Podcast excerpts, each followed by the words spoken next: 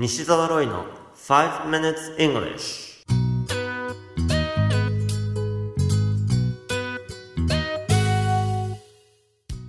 Good morning everyone. こんにちは。イングリッシュドクターの西澤ロイです。5 minutes English 朝の5分間で気楽にそして楽しく英語のポイントを一つ学んでしまおうというこのコーナー。毎回面白いもしくはびっくりするような海外のニュースをご紹介しておりますが今回のニュースはアメリカからです。マサチューセッツ州で非常に珍しい1セント硬貨がオークションに出ました。所有者である男性が昨年9月に亡くなったため出品されたのは1943年に作られた非常に有名な1セント硬貨のエラーコイン。2010年に同じコインがなんと170万ドル2億円近い金額で落札されているんです。このコインは学校のカフェテリアでランチを食べた時のお釣りに含まれていたそうです。とは言っても1947年の出来事ですから男性が16歳だった時のことのようです。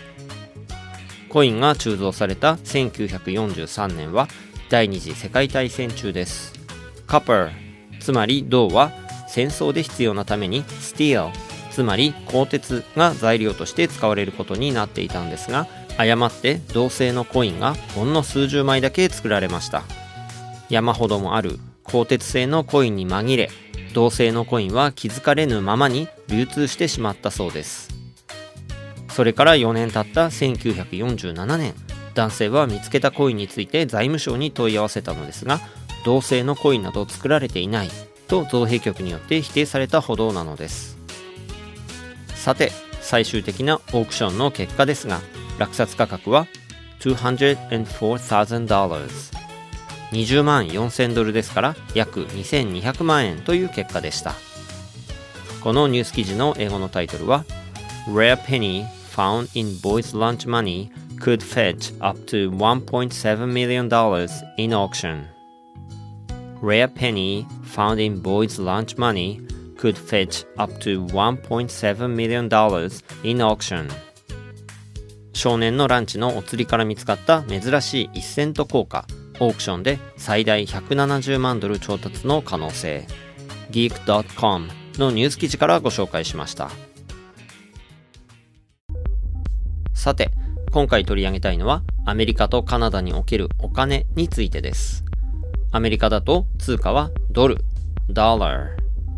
カナダだとカナダドル、Canadian dollar が使われていますが、その100分の1にあたるのがセント、cent という単位ですね。cent という言葉には100とか100分の1という意味があります。century と言ったら100年という意味になりますよね。それに対してお金の cent は100分の1の意味で使われています。さて、アメリカやカナダの現地で生活するために知っておくべきなのが効果の名称です。ペニー、ニコル、ダイム、クォーターと言われて何のことだかわかりますか？まず、ペニーというのが今回のニュース記事でも出てきましたが、1セント硬貨の名前です。次に、ネコル。カタカナのニッケルとはちょっと発音が違いますね。5セント硬貨は金属のニッケルを使っているため、ネコルと呼ばれています。そして、ダイムは10セント硬貨の呼び名です。語源をたどると10分の1という意味があるようですね。最後に、クォーター。これはご存知の方が多いでしょう。クォーターというのは4分の1を表す単語ですよね。そこから25セント硬貨を指して、クォーターと呼びます。さて、それぞれをリピートしてみましょうか。まずは1セント硬貨です。ペニー、ペニー。5セント硬貨はニコル、ニコル。お次は10セント硬貨。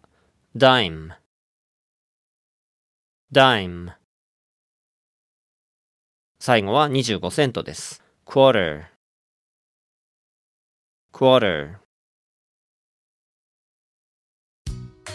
You have been listening to 5 Minutes English. お届けしましたのはイングリッシュドクター西澤ロイでした。書籍「頑張らない英語」シリーズと TOEIC テスト最強の根本対策シリーズが全国の書店で好評発売中となっています。累計15万部を突破した西澤ロイの書籍をぜひ書店の語学コーナーでチェックしてみてくださいね。それではまた来週お会いしましょう。See you next week. Bye bye!